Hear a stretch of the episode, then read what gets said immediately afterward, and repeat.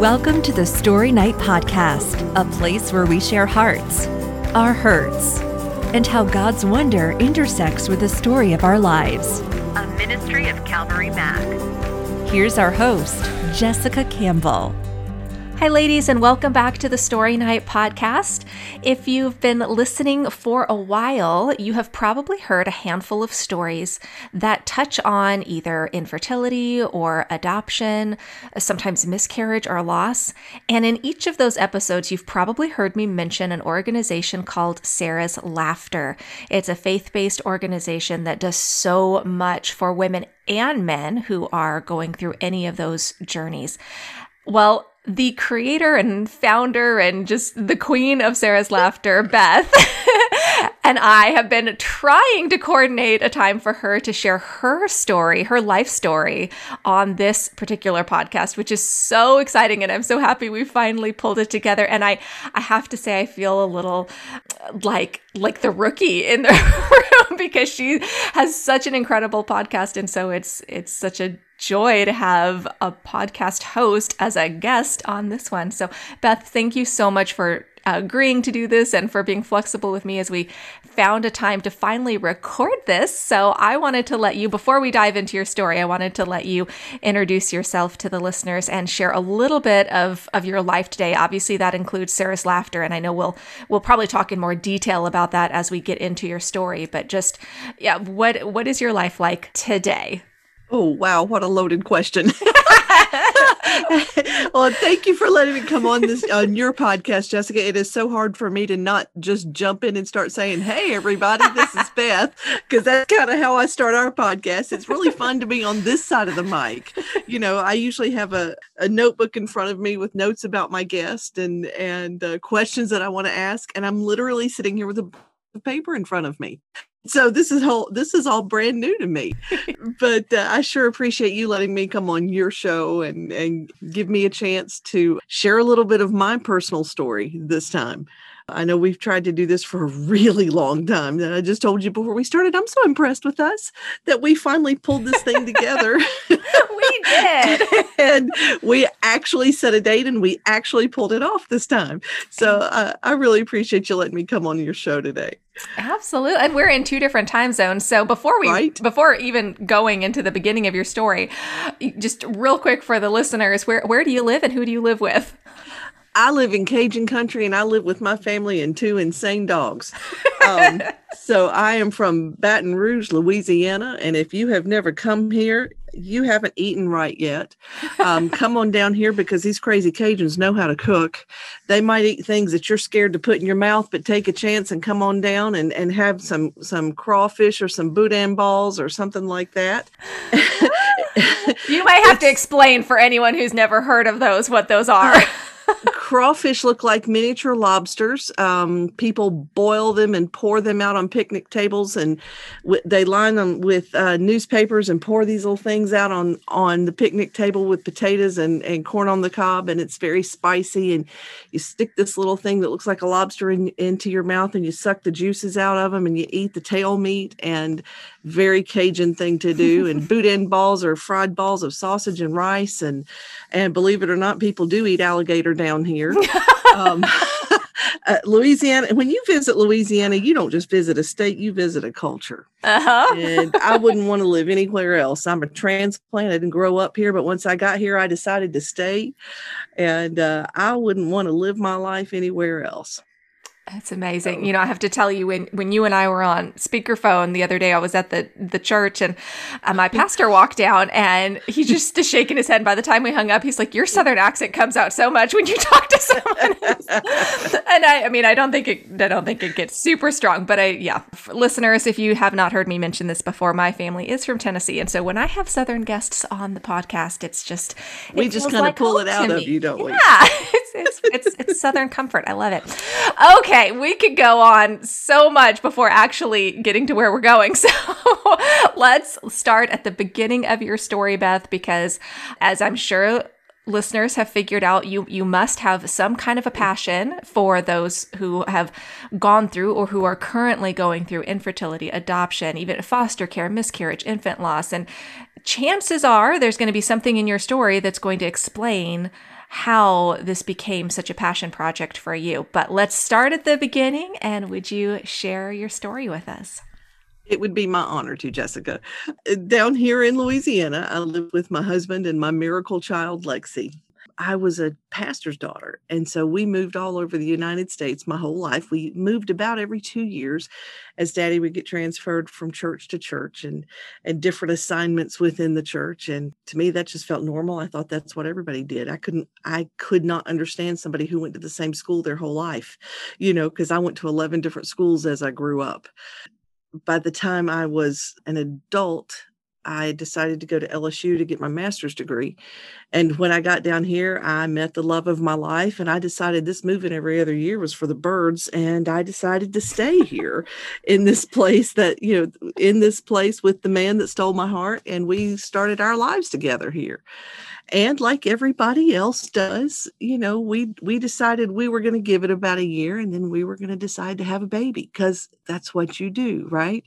And we were doing it right we were doing it just right. I mean, we we both graduated from college and our our career kind of jobs and and met and married and waited what we felt like was the appropriate length of time and decided that we were going to bring a baby into this world and we'd have our boy first and then have our girl and then we would you know decide on that third because we couldn't quite decide if we wanted two or three you know and because you know we we were going to have that fairy tale. And we started trying to conceive and it just it didn't happen but that was okay because sometimes it doesn't happen that first month right? Right. You know and so we tried a few more months and i started getting real impatient because three months was just too long to wait for a baby. Mm-hmm. and uh, i started getting a little antsy and i knew i had a cousin that had had a, a little bit of trouble well, kind of a lot of trouble. She had tried for about 10 years, and about six weeks before we were married, she had lost a baby at about 20 weeks. And I knew that didn't have anything to do with me, but it, but mm, I just didn't like remembering that as each month went past. So I decided I was going to go to the doctor, and I told the doctor about that. You know, and I kind of mentioned it to her and kind of felt silly at the same time because I wasn't going to have a problem because that was just my cousin but I thought I would mention it just being paranoid. And I, I, mentioned it to my doctor that my cousin had PCOS and that she had lost a baby. And I knew it didn't have anything to do with me because I wasn't going to have that problem. You see how I'm mentioning this over and over again. And I wasn't sure who I was going to convince, you know, if I was trying to convince the doctor or me. But uh, that doctor told me if I had not conceived in six months to call her back, which looking back, I believe that was nothing more than the hand of God because most of the time, if you are under the age of 35, which I was, you to wait to try for a year on your own. And she told me to call back in six months. I marked six months on my calendar. And when I was not pregnant in six months, I called her back and she said, okay, Beth, why don't you come in and we'll just run some blood work and just, just see what's going on, see if there's anything going on. And uh, I remember that they, they told me the day that the blood work would come in. And I wasn't going to wait for them to make a phone call to me, you know, because that would take too long. That might take till noon or something. And that was just waiting entirely too long. And so I showed up at the doctor's office when I knew they opened. I, I look back on this now and I wonder what what those nurses said about me when I, you know, when they put the phone down. But I showed up at the office when I knew they opened, and uh, I remember. I don't. I, I think it's odd that I remember this so clearly, but I remember they told me to have a seat, and I sat down in the waiting room and the news was on, and I was watching the news while I waited on somebody. And I remember thinking, this day is either going to change my life or I won't even remember this day in six months. And pretty mm-hmm. soon the nurse came out to get me and she took me back in a hallway. And you know how they have the the chairs set out for like they call you back and they'll get your vitals and they'll make you pee in a cup and mm-hmm. and they sit you there before they take you back to the doctor's office. Right. that's where she brought me. It wasn't it wasn't an exam room and there was no privacy and there were pregnant women everywhere because you know you how it is at a gynecologist office. And she sat me there and she said this was a nurse and she said well beth according to your test you have pcos and i thought pcos that's that's what my cousin had. And I said, Well, what does that mean? And this nurse said, Well, it means you don't ovulate. I said, But what but what does that mean? Am I going to be able to get pregnant? And this nurse said, if you don't ovulate, you don't get pregnant. I mean, like I was irritating her. And it was probably because I just showed up and did like I did. But I remember thinking, uh, without without even the four walls of an exam room to to give me privacy or anything, and with no hope delivered whatsoever, my dream of a family crashed at my feet, surrounded by pregnant women and I didn't know what to do. And I thought, do I make, I, I, she didn't even tell me, look, call the doctor when you, you know, let's set up a consult with you or nothing. She said, if you don't ovulate, you don't get pregnant and you don't ovulate. You know, I, I know a lot of listeners have experienced PCOS or mm-hmm. they know somebody who has. Mm-hmm. Probably a lot of listeners have heard of mm-hmm. PCOS, even if they haven't experienced it or walked with somebody who has it. But for maybe for those who just heard this acronym and have absolutely no idea what you're talking about. Could you uh, paint a little bit of a picture? Absolutely. I mean, I know it can be so different. It's one of those things where it's not a one size fits all. The diagnosis doesn't look exactly the same on one woman as another woman, but generally what what did you learn about it and and maybe can it enlighten some listeners? PCOS is that stands for polycystic ovarian syndrome. Within this diagnosis there are like Jessica said, a gazillion different symptoms, a gazillion. And every woman's diagnosis of PCOS looks differently. Uh, probably the hallmark of this diagnosis is infertility because uh, a woman with PCOS typically has multiple cysts on her ovaries. In fact, if you look on a on an ultrasound, uh, they call this the string of pearls because the there are so many cysts that it looks like a string of pearls. So some of my, my PCOS sisters are some of the most well dressed in the infertility community because we never go anywhere without our string of pearls, is what we say. um, but with this disorder, there are, like I said, infertility is your hallmark symptom. You have um, a lot of facial hair, weight gain, even acne, things like that. A lot of tags, believe it or not, is one of the symptoms of that. Uh, one thing that it does is it it really affects your body's ability to process insulin in your system, and so a lot of times doctors will even put you on a on a diabetes drug to help you get that insulin regulated. But all of these things together, your body doesn't ovulate, and so that was my issue is that I was not ovulating on my own. So all these months that we had been trying, it was in vain because I wasn't releasing the egg that a woman has to release in order to conceive a baby. And it was just fruitless. So at that point, I thought mine was a hopeless case. I had not been educated on it. And all I knew was a cousin that had had it had tried for 10 years and could not conceive. And the one time she did conceive, she lost the baby at 20 weeks. And so to me, that was my future. And I didn't know what to do. I was beyond devastated. I remember I went to my husband's office after that, and he knew I was going to find out results of a blood test that day. And I remember I walked into his office and he looked up at me. And when our eyes met, he knew something was wrong and he started getting up. And I, I just looked at him and I said, I have that stupid and I couldn't get the word disease out of my mouth.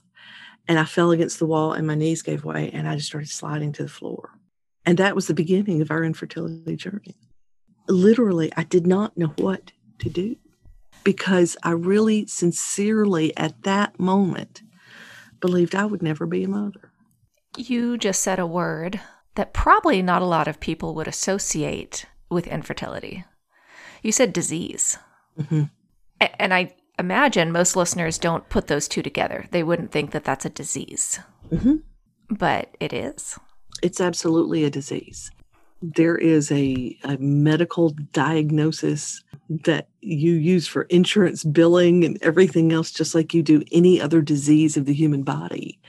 Uh, and, and it's just flat out infertility has been recognized as a disease by, by the American Medical Association. It used to not be, but it is now. Mm-hmm. Does infertility is a medical issue. It's not that a couple is impatient. It's not that you're you have bad timing. It's not that you're ungrateful for what you have. Mm-hmm. Or that it you just need to relax or go on vacation or It is a medical disease. And so here you are with your husband. Mm-hmm. we were basically still newlyweds at this point facing a future you never saw coming. Never in a million years.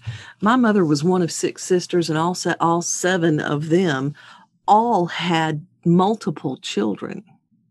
So I had cousins coming out of the woodwork. I mean, you know, and I was the baby of, I was the baby of the baby of seven siblings.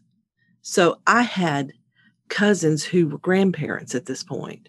There were people all over everywhere that came from the same DNA pool that I did. You know, and I'm not seeing I'm not seeing empty nurseries in my family tree anywhere. And here I stood. And I'll tell you the first thing I did, I mentioned a few minutes ago that daddy was a pastor. And I remember we went to church that next Sunday, dying. when I say dying, I mean dying. I was the I, I was the music pastor at that time. And so my job is to get up and lead people in worship. And I could barely stop crying at this point. And I remember there was an altar service at the end of that service that Sunday. Me and my husband went down to the altar that day, that Sunday, and Daddy pulled us in close because he was being my daddy and he was being my pastor. And he knew what was happening. We told them. And Daddy said, Beth, God is the giver of life, not the doctors, not the medicine, but God is the giver of life. And we're turning this over to Him. And I'm so glad He did that to me because at that moment, I was so full of emotion that I could I still couldn't think straight. You know, and there's sometimes when we face whatever trial it is, whatever hurt it is, our emotions can overwhelm. But you know, faith and feelings are two different things. And sometimes my emotions can scream out at me that God has abandoned or God has failed or he doesn't care or he is absent. But my faith has to grasp onto the, the reality of who God is. And in that moment, I don't know that my faith was standing as strong as my emotions were. And I needed somebody to speak that truth over me at the beginning of that battle. You know, and daddy kind of pulled us back to, to center when it came to our faith. And I'm so glad he did because it got a lot it got a lot tougher before it got a lot better from there we started you know my gynecologist did a few things with us not a whole lot not any treatment or anything. She gave us some meds and we started trying, you know, with some medications that would help me to ovulate. But she tested my tubes and my tubes were fine. And once that happened, she said, Beth, this case is beyond what I can do for you this was a, a pivot point in our story. She sent us to a reproductive endocrinologist, a fertility specialist. And you know, at this point in my life, I thought you just went to a specialist when things were terminal. I thought anybody who went to a specialist was going to die because I'd never been sick. I'd never gone to the doctor for anything. I'd never even had the flu. And so, you know, sending me to a specialist was like, okay, this is a bigger deal than what I thought it was but meeting this doctor was a game changer for us, not just in our fertility journey, but in our life story too. She sent us to a fertility specialist named Dr. Bobby Webster. Dr. Webster diagnosed me with more diseases. So before I got, before my story ended as far as being a fertility patient, I was diagnosed not only with PCOS, but also with endometriosis and also with pelvic adhesions. And so every everything that I could stack against me in this story was getting stacked against me. And I'll be honest with you, Jessica, I was raised a pastor's daughter. And I was in church every single time the doors opened, and most of the time when they weren't, because we were always at the church. And I mm-hmm. was, you know, I taught Sunday school from the time I was 16. Mm. And I was in every youth group meeting and I was at church every single Sunday because daddy was a pastor. And half the time, Daddy would get so excited about his sermons, you know, that he was preparing for Sunday that we'd hear him two and three times at, church, at home before Sunday ever got there. So I, I heard every sermon that he ever preached. And I had, you know, a Bible in every color so it would match my clothes that I could take to church Sunday. you know, I mean, you know, I, I was out, you know, how the, the, kind of the, the joke is that preacher's kids are either your really best kids or your really worst kids. I was yeah. one of the good ones. I never, I didn't know how to rebel. I, you know, just, yeah. and I would, I found myself giving God my spiritual resume. Right. It's like, God, why are, why are you doing this to me? Why, why won't you just let us have a baby? You know, there's so many and you could do this. Why aren't you letting us have baby. We just want a baby. We just want one. you know, and Jason had basically the same spiritual resume. He he wasn't a preacher's kid, but he may as well have been. You know, his parents brought him up in church the same way mine did, and you know, we both went to Christian colleges for heaven's sakes. We both have minors in Bible. You know, I mean, it's like God, seriously, how can you do this and stand on your word that says that you know that a child is a reward? Mm-hmm. How that doesn't line up, God. I mean, what? what's your deal? I don't I don't get it. You know, this very sweet woman that was a, you know, Christian woman came up to me and talked to me about how infertility was a curse. But the good news is Jesus breaks all curses. And she meant it as encouragement. And I went home that day and I'm like, why am I cursed? Uh, yeah, I don't believe that now. But in that moment when I was hurting and confused and, and afraid, it's like, why am I cursed? So our journey lasted for quite a while. And we went through a lot of shots and pills and really uncomfortable conversations at a doctor's office. And I ended up having surgery a few times. And there were a lot of questions. But you know what, Jessica, it was in, in those moments, in those, you know, months and couple of years that, that we were trying to conceive that I got to know Jesus in a real way because growing up in a pastor's home, especially the pastor that I was born to, daddy was a real pastor. He loved people and good night. He loved Jesus. And he, yeah, I live living in the deep south. Football is a religion down here. But the way people talk about football down here is uh, how daddy talked about Jesus you know he talked about him openly and freely and you know the big foam fingers that people have at football games daddy would if they would have had one that said jesus daddy would have walked around town with it. I mean he he loved jesus. He was open about it. He always had his bible out. He talked about it and man he had such a passion for the word of god. It was you know you could almost pick at him about it. You know he didn't care because he you know he was open with it. But because he was so open with it i didn't have to do a lot of searching I didn't have to do a lot of digging for myself. And I'm not saying not one negative thing about growing up in that household. I think I would love for everybody I know to grow up in a household like I grew up in. But I didn't have to dig a lot. I didn't have to intentionally listen to worship music because it was playing all the time. I didn't have to make the decision to go to church because it was pretty much made for me.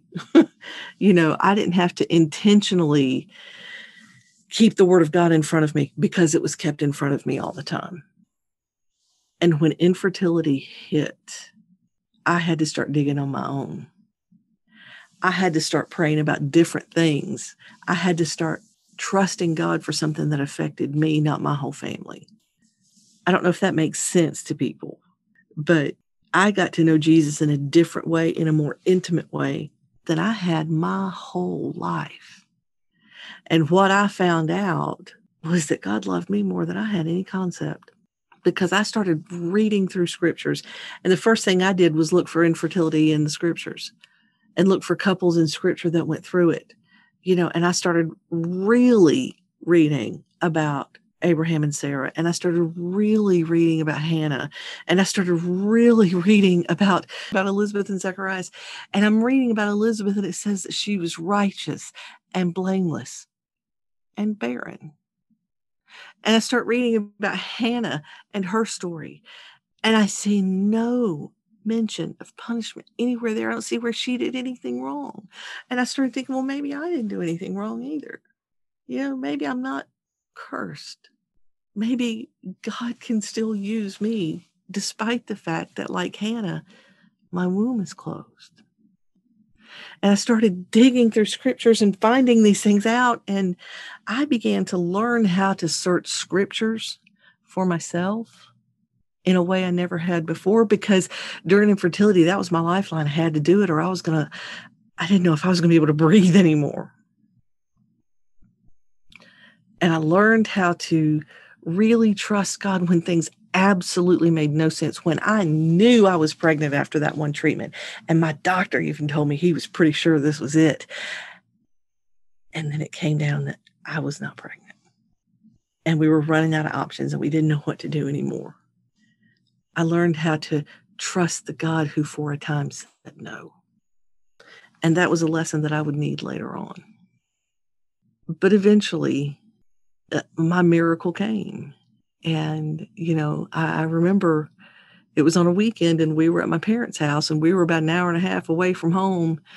And I realized that uh, it was time to take a pregnancy test to show you how how churchy we are.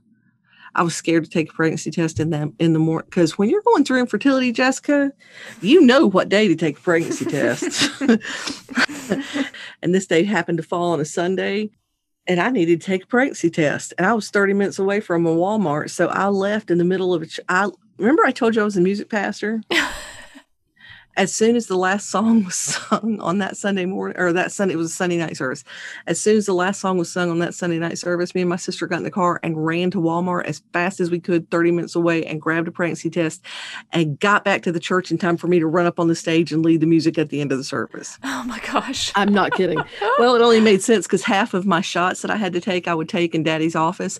And I always got tickled because I thought if anybody walked in and saw the pastor's daughter shooting up in the pastor's office, I always thought, you know, what in this world would they think? Because I didn't tell my story while we were going through it. mm-hmm. But anyway, so we ran to Walmart, got back as fast as we could. I ran up on stage and did the music at the end of the service and waited for everybody to leave and went in the bathroom and took the pregnancy test at the church.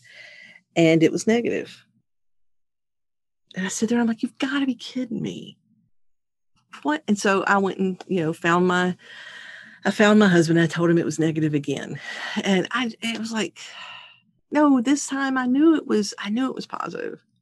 And then I realized I just left a pregnancy test in the bathroom at the church. I should probably go get that and wrap it up and put it in my purse and take it home with me because that might rouse some suspicions too. And so I went back in the bathroom and, and I, I, was just going to get a paper towel and wrap it up and, and take it home with me, really, because I, you, you don't leave pregnancy tests out of church bathroom.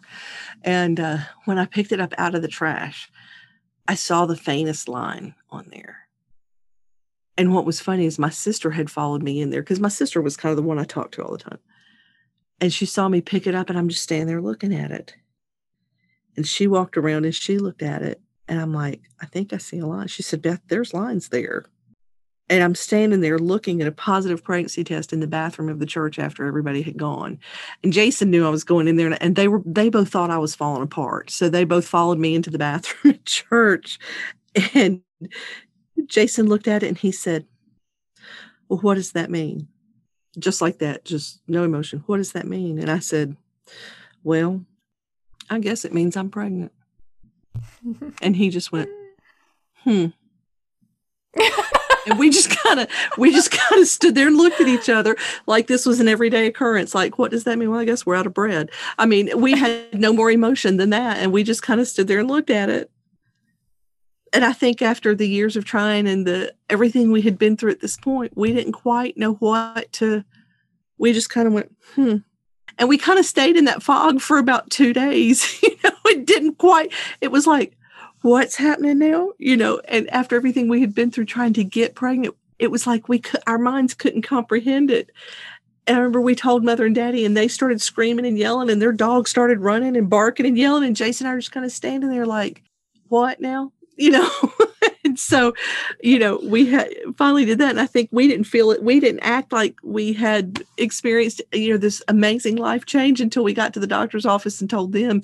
And we walked in the door without an appointment again. I know doctor's offices hate me, but I just, we just walked in and the receptionist looked at me and said, Beth, you don't have an appointment because when you'd been there as much as we had, everybody in the office knows you and they know when you're supposed to be there and stuff. And I just looked at her and I said, we took a test and that was all I said. And when I did, she started screaming and she yelled for Dr. Webster. And Dr. Webster came to the waiting room and slapped Jason on the back and said, Get back here and let's draw some blood. And, the, you know, he's slapping Jason on the back. And the receptionist started crying and the phone rang. And she picked up the phone and she was like, Thank you for calling. I'll just have to call you back. And hung up on her cuss on her patient. And, you know, and I remember when she did that, I started laughing. And that was like the first emotion that we kind of allowed ourselves to feel. But once we started allowing ourselves to get excited, because when you go through all this, it's hard for you to get excited because you're so afraid that you could lose this baby.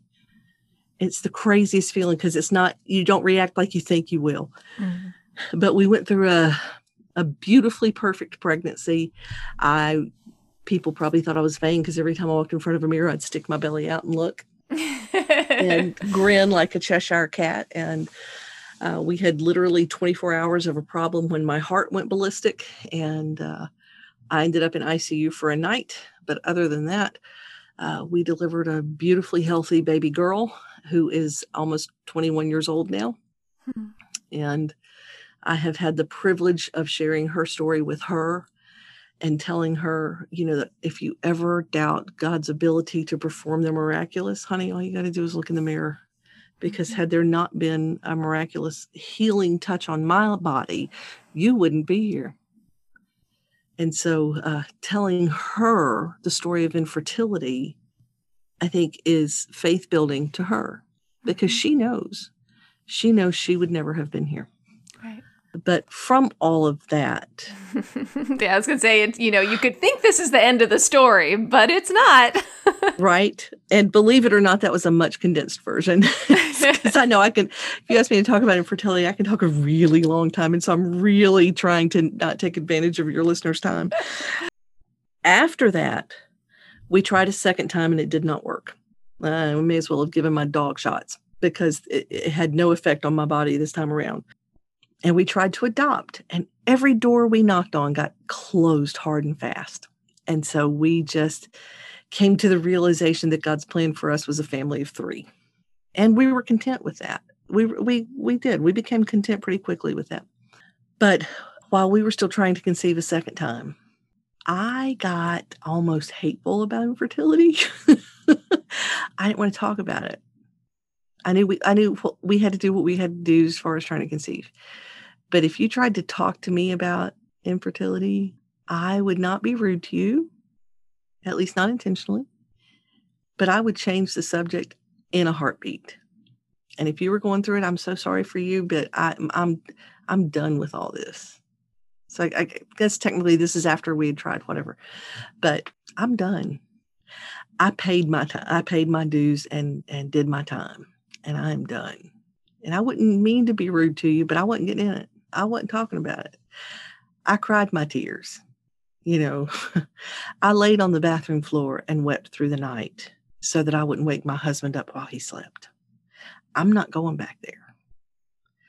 And if it came on TV, I'd turn the TV off or change the channel or something. I was done. It hurt me too deeply. It wounded me too badly. I have my miracle baby. Thank you, Jesus, and I'm done.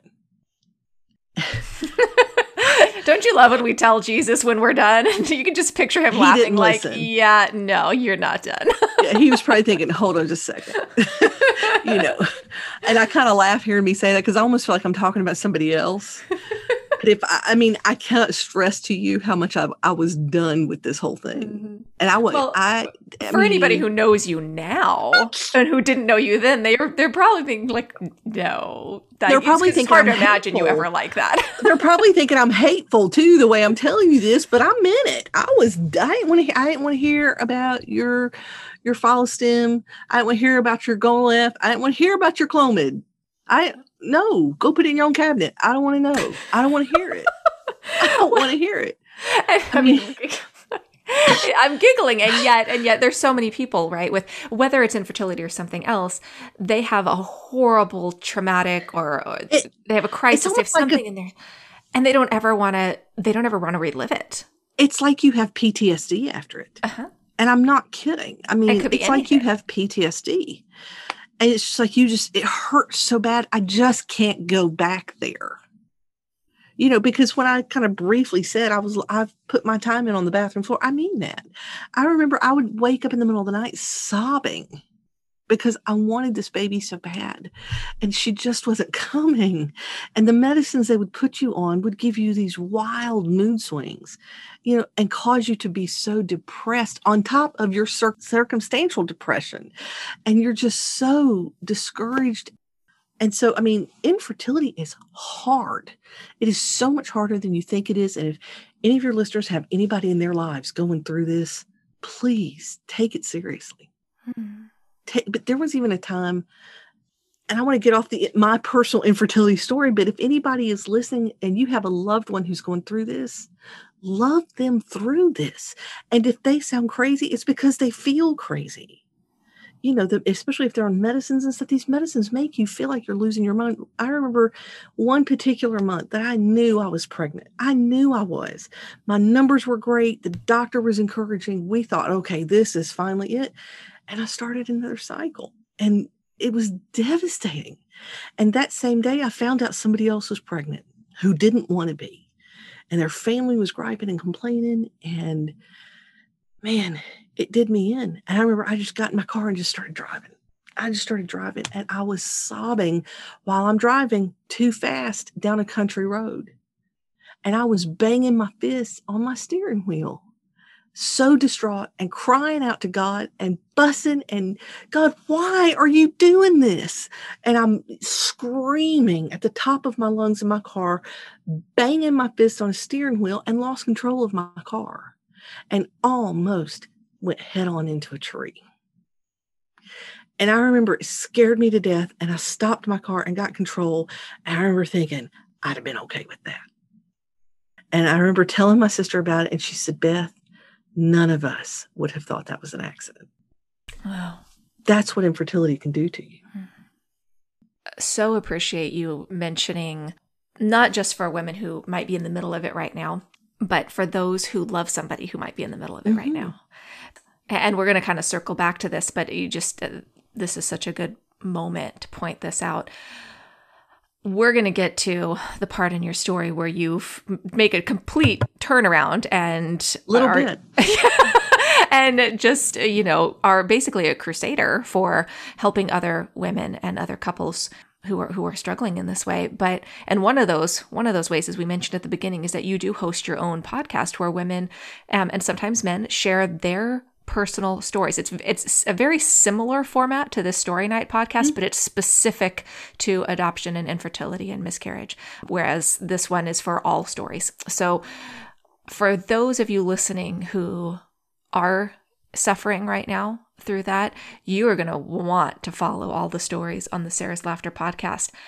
And for those of you who aren't experiencing it, but you know somebody who is. Maybe it's your daughter or your daughter in law or your sister in law or your best friend, or, and you really have no idea what she's going through or how to help her. It could actually be hugely beneficial for you to tune in to something that Beth is doing with Sarah's Laughter because it will it so helps to understand the diagnosis. Please listen. Even if I drive you crazy, please because if you if somebody you love is going through this, you need to listen. Because if you have not gone through infertility yourself, you have no idea. Mm-hmm. You have no idea the the torment that they go through. And that's really, I mean, that that's a truth that can kind of go to anything. You know, if, if you know somebody Absolutely. who got diagnosed with cancer and you've never experienced cancer, gosh, there's so many ways for you mm-hmm. to come alongside that person and try and understand their world and love them through mm-hmm. it. Just like you said, love them through it. And and it could be any number of things. Uh, it doesn't even have to be health related. If somebody, mm-hmm. I don't know, has to declare bankruptcy or if there's a divorce or any other uh, trauma mm-hmm. or crisis that happens in your life that you don't personally understand, you can still be that incredible sister to somebody. Absolutely. It'll help you know how to pray for them. Mm-hmm. It'll help you know what things not to say for the love of God and everything. Holy, don't tell them to relax or they can have another, or, you know, have you prayed about it? Have you considered? Yes, they have, you know, but it, these things can help you know what to do and what not to do. But so anyway yeah my story changed a little bit. Yes so let's get how did we how did we get you how do we get you from this near death car accident with a tree to the creator founder of Sarah's Laughter. And I know there's more to your story besides Sarah's Laughter, but I definitely want yes. to make sure we explain to listeners um, how you took this turn. so we had decided to go to the beach one weekend. It's just the three of us. Uh, Lexi was probably about four at this time. And we've gone to the beach and we were on our way home. And I could take you to the spot in Foley, Alabama, where we were. Um, I feel like they need to put a little plaque up on the side of the road. Sarah's Laughter was birthed here, but they won't let me do that we were in Foley, Alabama. We were stopped at a red light. And Lexi was about three or four. She's in her car seat and she's playing with her stuff. Everybody's happy. All is right with the world. And this is still back in my, you know, don't tell me about your Clomid, you know, turn the channel if it comes on TV days. And I thought everybody's happy. Jason's awake. Lexi's playing. She said, I'm going to take a nap. I'm never going to take a nap. I'm going to take a nap. And so I leaned my head against the window of the car. I was not asleep. I had just barely leaned my head against the window.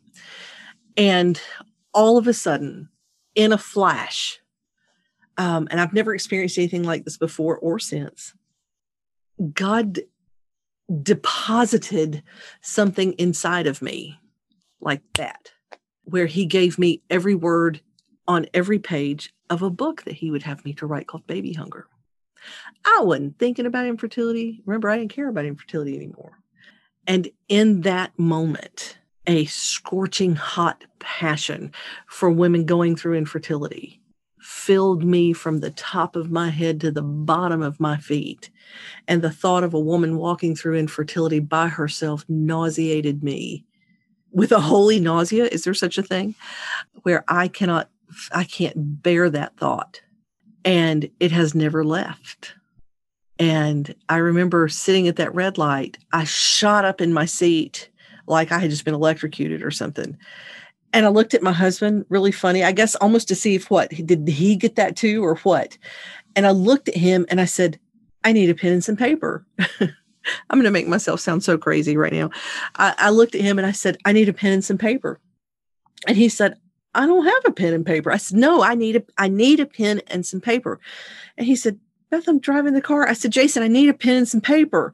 and I wanted to write down what God had just dumped in my brain before I lost it. I didn't want to lose it because I knew something significant was happening.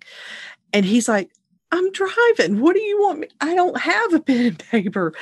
And I started, we had a little trash can in there because we had a, a, little one with us. And so there's always a pound and a half of trash flying around.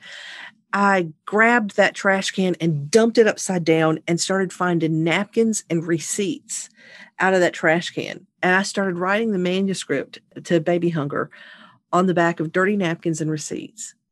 And we were about four hours away from home. And so for the next four hours, I wrote the manuscript to that book on the back of dirty napkins and receipts all the way home. And Jason would say, What are you doing? I'm like, I'll tell you later. And I'm just steadily writing and writing and writing all the way home he thought I had lost my mind because I wouldn't answer him. I, I'm digging. I'm looking at her. I'm looking at her Lexi's car seats. I'm looking for color pages. I'm looking for anything I can write on to get that to get those words out of my head before I lost them because I was so afraid I would forget what they were. And from that moment on, I could not not do something, and that is really when Sarah's laughter was birthed with the the almost like the downloading in my mind of the of that book baby hunger. From there i didn't really know what to do with it. And so i went home and talked to daddy about it and said what do you think i should do? And he said let's do a conference. I said okay.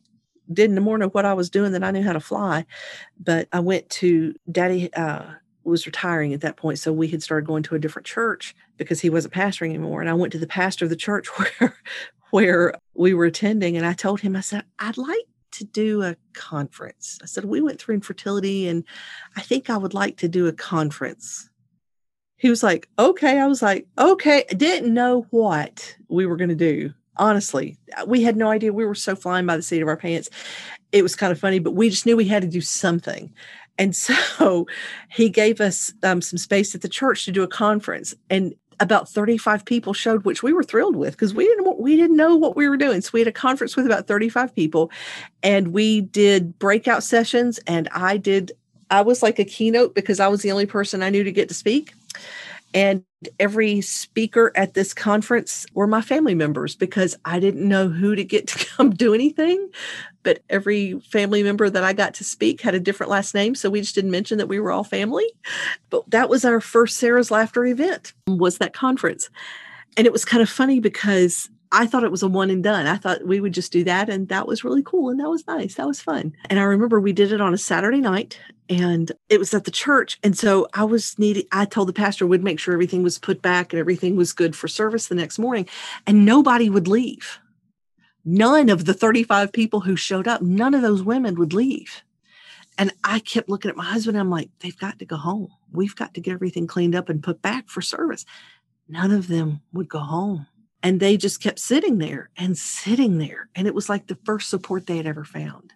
And so we just all started chatting and talking and listening and stuff. And they started talking about how badly they needed a support group so that they could have this all the time. And, you know, I had had a background in mental health and I had done a lot of support groups before when it came to other topics. And, you know, they're talking about needing a support group. And I just looked at the one talking and I said, well, start one. And I meant, you know, if you want a support group that bad, go start one. So I said, just start one. And she looked at me and her face lit up and she said, You will? And I thought, I thought, hey, me, me, I meant you. you know, no, I, I wasn't offering, I was telling you to. But her face lit up and she said, You will? And she turned around to the other women who were still in the room and she said, Hey, Beth's going to start a support group. And I thought, this is getting out of hand really fast. and so within a month, I had a bunch of women meeting at my house every two weeks for a Sarah's Laughter support group meeting. And that was in 2004. And now there's support groups all over the, the country uh, with Sarah's Laughter support groups. And in fact, we just just this week are working on about three more new ones. That was the whole way Sarah's Laughter got started. It was kind of an accident we just thought we'd just do a conference because we thought that's what we needed to do and and just kind of made it up as we went with you know all my family members and speakers and and accidentally started a support group. And that was really how it began and it's grown from that to having a, having support groups all over the nation. And we've done fun runs where we've given away i forgot how many ivf cycles we've been blessed to give away because of the amazing fertility specialist in baton rouge who gave them to us to give away and doctors also in shreveport louisiana and in nashville and they would give them away to us to give away. Isn't that something? Isn't that god's hand on a doctor to hand me a $20000 cycle just to uh-huh. give away? And we've had you know 18 or more babies born from those giveaways and god has blessed us to be able to give away $10000 grants for infertility or adoption costs and you know we have a podcast now like you've mentioned jessica that literally reaches around the world to countries that the gospel cannot get into but because it's an infertility podcast they let it in they yeah. don't ah. listen to it so they don't realize it's the gospel being presented and so that makes me grin real big all the time We've been able to do conferences that are a lot more than 30 people with my family members speaking at it. And, you know, God has just blessed it all over the place. And God's been good. And I wouldn't trade my infertility journey for anything. Not for anything. If you told me I could go back and have a face to face conversation with my 27, 28 year old self, you know, if mm-hmm. I if if I could go back and talk to God back then and he would give me the same child and do it without infertility, I would beg him not to take this away from me because of the changes that he made in me through the journey and because of the opportunity we've had to minister to so, so many people. So, so many people. It is incredible. And I know our church has been uh, just was so thrilled to connect and mm-hmm. to have resources available. It's an honor to mention Sarah's laughter every time the topic comes up in one of the that. story night stories because it's it, it is it's a very common story and mm. they aren't alone. No not at all. Actually the statistics are kind of mind-boggling. Uh, one in eight couples of of childbearing age in the united states go through infertility which is the same prevalence as breast cancer by the way. One in four confirmed pregnancies ends in loss. And so i can guarantee you if you don't fit within those numbers yourself, you know somebody who does. Mm-hmm. You had mentioned something that I think is very profound. And I, I, imagine that even if women have never experienced infertility or adoption, that they could connect with this point that you made earlier on, where in going through this trauma, you met Jesus in a way you never had mm-hmm. before, and that you wouldn't trade that, and that that Not was actually going mm-hmm. to prepare you for other things in your life. I mean, it's certainly, obviously, God did an incredible work with your story. Even though you suffered, He took that suffering. Mm-hmm. And oh my gosh, look at what's happening now with mm-hmm. all the support and the help for so many people. The growth in your relationship that came from that, did that end up affecting any other of your life chapters that maybe weren't related to fertility? It absolutely did, and in a way that I didn't foresee. My family is complete. And so that part of infertility is done. but the effects of infertility are still there. God taught me things in infertility's classroom that I needed. Lord knows I needed them for, for what I was going to face after infertility. I thought the lessons he taught me there were to get me through infertility, but he knew what was coming. He knew the next few chapters of my life, and he knew what I needed to get through those. You've heard me mention daddy a lot because he was a he was a powerhouse. He was my biggest cheerleader. And and when we when we first started Sarah's Laughter, goodness, he was so excited about it because I think he thought I was going to single-handedly end the trauma of infertility in this world. Not the not the physical part, but I think he thought I was going to reach every infertile woman on this planet and, you know, bring her to Jesus by myself. He was so thrilled with it. And he he had told me so many things that, you know, he had been such a people person pastor for so many years, but he never realized the trauma of infertility until I went through it. And he would find me weeping through the night in his den when he would get up to pray for his people. And he said it changed how he pastored and and all of these things. And you know, everywhere he would go when he would preach, he would talk about infertility because he realized then that so many people in the audiences were going through it and and all of these things. But shortly after we kind of launched Sarah's Laughter, Daddy started struggling and he would forget things and long story short, we realized that daddy had Alzheimer's. And I watched this powerful man dissolve right in front of my eyes. Daddy was the kind who never met a stranger. He and I've said a hundred times he was my biggest cheerleader in every ministry aspect of my life. And he would pray for me and take part in everything we ever did. I watched him go into foreign countries from the time he was a young man when people didn't travel the globe like they do now. I remember him going into a prison to do a, a service with some inmates, and he pushed through the crowd with the the guards losing their minds and about you know scared them to death because he went where he was not supposed to go because God directed him to a young man who was about to attempt to take his own life. You know, somebody who wasn't scared of anything. And now I was having to help him step off of a curb from a sidewalk with tears in his eyes, and he was begging me not to let him fall because he was so scared to step off a curb. You know, I had to help him dress. I had to, sometimes, there were times that I had to even help him eat. You know, there were times I had to tell him who his grandchildren were. And I watched him just fade away. That was such a profound loss. Not just losing him and losing his impact you know, his impact on this world and on our family. And knowing that my miracle child was really her only memories are of Papa with Alzheimer's, which breaks my heart to this moment.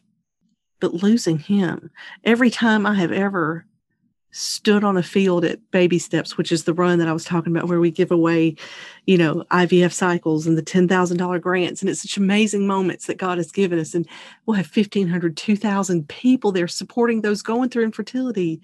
And it's such a, oh, it's such an amazing moment. But every single one we've ever done, there's always at least one moment where my eyes puddle and breath kind of catches because I know Daddy have loved it so much. And he never got to see one. You know, and we prayed, and God, please don't let this be Alzheimer's. But it was. And we buried that great man in the ground, and I was very privileged to be holding his hand when he took his last breath. And Alzheimer's had to release him. And that was such a devastating loss. That was hard. And about six months after daddy died, we started noticing the signs in mother and she was grieving so hard. They had been married 61 years and she didn't know what to do without him. And mama was mama was struggling with some physical issues anyway. She had normal pressure hydrocephalus, so she ended up having a couple of brain surgeries and God love her, she struggled so much physically. And then about six months after daddy died, we started seeing signs of dementia in her too. And about three years ago, we put my mother in the ground with the same thing that took my daddy well, I take that back. Daddy died with Alzheimer's. That's not what what took his life. But we put her in the ground with Alzheimer's as well. And when Daddy died, Daddy actually died uh, from a cerebral aneurysm that ruptured, and that's what actually took his life. Well, about three weeks after Daddy died with a cerebral aneurysm on a fluke, I found out I had the same kind of aneurysm in my brain. I went to go get medicines for my for migraines. I've had migraines my whole life. And I found out three weeks after daddy died at Christmas time. So let's throw that in there too. That I had the same kind of aneurysm that killed daddy. And so while I'm trying to figure out what in the world do I do about this aneurysm, do I have brain surgery or do I let it just sit there? What do I do with this? On the anniversary of daddy's death, the week of the anniversary of daddy's death, I had a stroke. And I'm trying to take care of mama who's exhibiting some of the same symptoms of daddy's Alzheimer's. And it got really hard. and a couple years after that, I'm not telling you just a sob story to tell you a sob story, but I want to tell you this because those lessons that I learned in infertility, that God is faithful. He's faithful when you hurt, He's faithful when you question His goodness. He's faithful when you don't know what in this world you're going to do. Those lessons that I learned in infertility, friend, I was drawing on those so heavy when mother and daddy didn't know who I was. I could draw on those same lessons because God was faithful to me during Alzheimer's. God was faithful to me when I sat in a doctor's office during my infertility days, and God was faithful to me when I sat in that doctor's office with a stroke and with an aneurysm. God was faithful to me then. God was faithful to me when He said no about a baby, and God was faithful to me when he, when I begged Him to heal Mother and Daddy Earthside, and He said no. I'll heal them in eternity, and He has. And I don't know that I would have that I could have known these things as surely as I do had God not walked me through infertility as sweetly as he did. I didn't appreciate it at the time. But what in the world would I do without it now? In a few years ago, after mother and after daddy died before mother did, that miracle baby that I've told you about had a catastrophic illness. And we ended up being airlifted to Texas Children's Hospital, which is a was another God's sin. And there's so many glimpses of God's hand in her story. And uh, hers was a horrifying case and we literally got assigned to the head of every department at texas children's and once again in that in those those weeks that we were in the hospital not knowing if my miracle baby was going to survive once more again god is faithful from my infertility days i knew god was faithful god can work miracles in this child just like he did in her conception and in her birth. God is faithful. He's strong. God didn't leave me when I got angry with him because my miracle child was dying. Just like he didn't he didn't leave me when I got angry when he wouldn't let me conceive for a time. All these lessons that God taught me in that infertility classroom have been what I had to have when I walked through other dark seasons of my life. You know, and just like I believe God celebrated with us when Lexi was born, I believe He has celebrated with us as she has recovered and she's healthy. And just today, she was serving. This is a weekend that we're recording on. Yesterday, she served single moms at our church, and today she served two year olds at our church, teaching in their class at Sunday on Sunday. And I believe God celebrates with those things too. So I believe He's with us in that pain, just like He promises to be near the brokenhearted, and He's been with me so many times. But I believe He celebrates with us too when He sees that child that you dedicated to Him, serving Him in different ways. So all those lessons that that we we go through in that trial with us it was infertility. It's not in vain. It's not something that god does because he's cruel or because he has nothing else to do or because you haven't been through enough or whatever your your question is. He redeems those tears and he he's building these things in you. He's building he's enabling you to learn to trust him. He's enabling you to to see that when he he appears so silent it's not that he's silent he's working and he's teaching and he's molding you to get you through that next thing that's going to happen until he gathers us together with him in eternity. everything that we went through in infertility, I can see so much divine purpose in what he's done to get us through mother and daddy's Alzheimer's, to get us through Lexi's profound illness, to get us through a couple other things. But Jessica would have to book me for about two or three more ep- more episodes for me to tell you everything, you know. And I know she has other people that she needs to talk to. But the way that he has taught us through infertility, that's just one more reason why I say, God, thank you for that trial. I wouldn't I would beg you not to take that away from me. It amazes me how many people have gone through a tragedy and then reached the point in their life when they look back and they say that they wouldn't trade it. Not for a moment. And I, have heard that Uh, for all different stories. And it's it's pretty incredible when you when you stop and you think about it because at a earthly human level you'd think well of course you'd want to get rid of any suffering. If you could go back and redo it you'd take all the suffering away right? Well not necessarily. And we we talk about this being a podcast of real women with real stories of real hope and so much of that real hope comes because there was a season of suffering mm-hmm. Now, if you ask me then, I would oh, have yeah. absolutely say yes. And you know what? And to be honest with you, if I could take away mother and daddy's suffering, I would have. I didn't want to see them go through what they went through, and I sure wouldn't have put Lexi through what she went through. But seeing what God's hand has done, you know, it's hard to put into words what you mean, but I didn't want to see them suffer. I didn't mm. but to see God's hand in it, you know, to see Him proving Himself faithful and showing you that, you know, you get to the point. I remember, especially with Mother, when she was suffering so bad in her body and in her mind. I remember praying for her and praying for God to heal her body because she hurt so bad all the time. And just, I remember getting to the point, it's another one of those moments where I could take you to the spot where I was. And I remember saying, but God, even if you don't, even if you don't heal her body earthside, I trust you with this.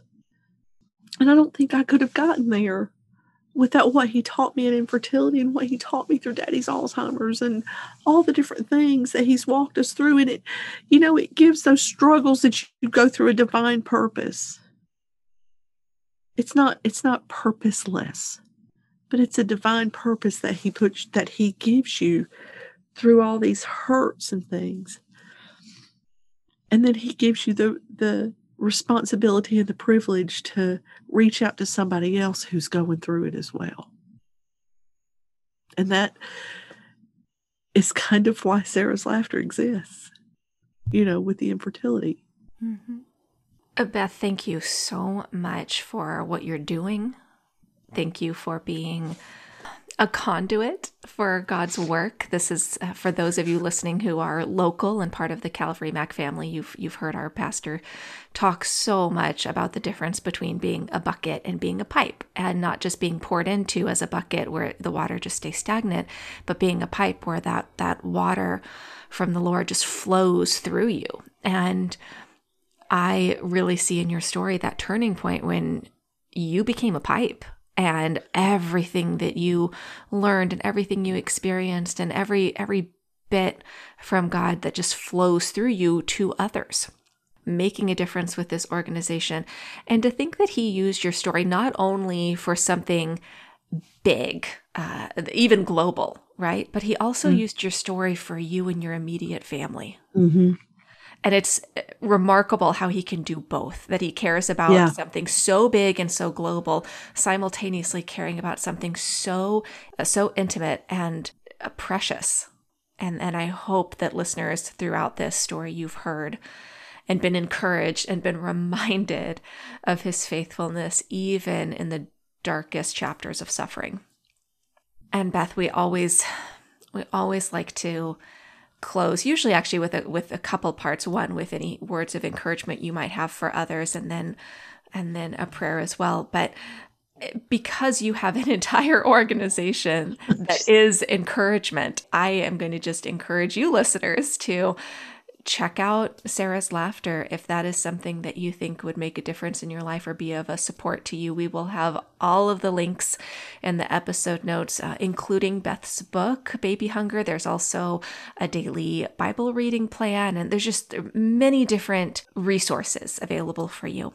And again, also for you, if it's not you who needs it, but someone you love who does. And this might be a way for you to understand uh, your loved one better. So, as we wrap up, Beth, I was hoping maybe within your prayer you could speak some encouragement to those ladies listening who found themselves in your story, that you would pray for them, that they would see God's faithfulness and find that encouragement. Sure, I'd be, I would be glad to. Father, we thank you for who you are, for your trustworthiness, for your faithfulness to us. God, I thank you for this podcast. And I pray that you bless Jessica for her efforts and what she does to reach out to so many who uh, find encouragement in her words and the, and the words of her guests. Lord, I pray for each and every woman who listens today who hurts, who wonders where you are and what you must be doing. God, I thank you for your faithfulness to her. Lord, even in those times when we don't know what you're doing, God, when we don't know why you've allowed infertility to be a part of our lives, God, why why our parents suffer with Alzheimer's. God, you know the struggle that it is when we see someone we love suffer. But God, you are faithful God, you've shown yourself so strong to me in my journey. And God, you've never left for a minute. God, would you remind every heart that hurts that you're there in whatever way it takes to get through to her? Would you let her know, God, whether that's through a song or through a pastor's words or through an email from a friend, God, would you get through to her today and remind her that you haven't forgotten, that you know her story, that your hand is lovingly writing the chapters of her life. And God, that you are a redeemer of those tears, that you will redeem the tears that she cries over her child, over the person that she's a caregiver for, over that child who is not well or who is away from you. God, you are a redeemer of those tears. Nothing, nothing that you allow is wasted. That God, you'll use those tears, you'll use those prayers that they have prayed, you'll use the hurt and the struggle you'll use those lessons to get us through those next seasons of our lives because God, you are faithful. You are not an absent father, but you are right there. You are so close. Your word promises us that you are near the brokenhearted, that you're not just near us, God, but that you're busy binding up those wounds those wounds inflicted by the trials that we walk through in this life, God, you are binding them up and you're healing us before we even realize it. God, I thank you that you're faithful and you're true and you're strong and you're mighty and you are for us and not against us. So, God, I have to pray for every heart that cries out to you for a baby. God, I pray that when these babies are conceived, that there is no more loss in Jesus' name. God, I pray that every wife is a godly mother and, and every husband a godly father who will teach these children to know you at an early age. And God, I pray that this world is a different place because these children are in it. God, we commit every family to you, every family struggling with infertility.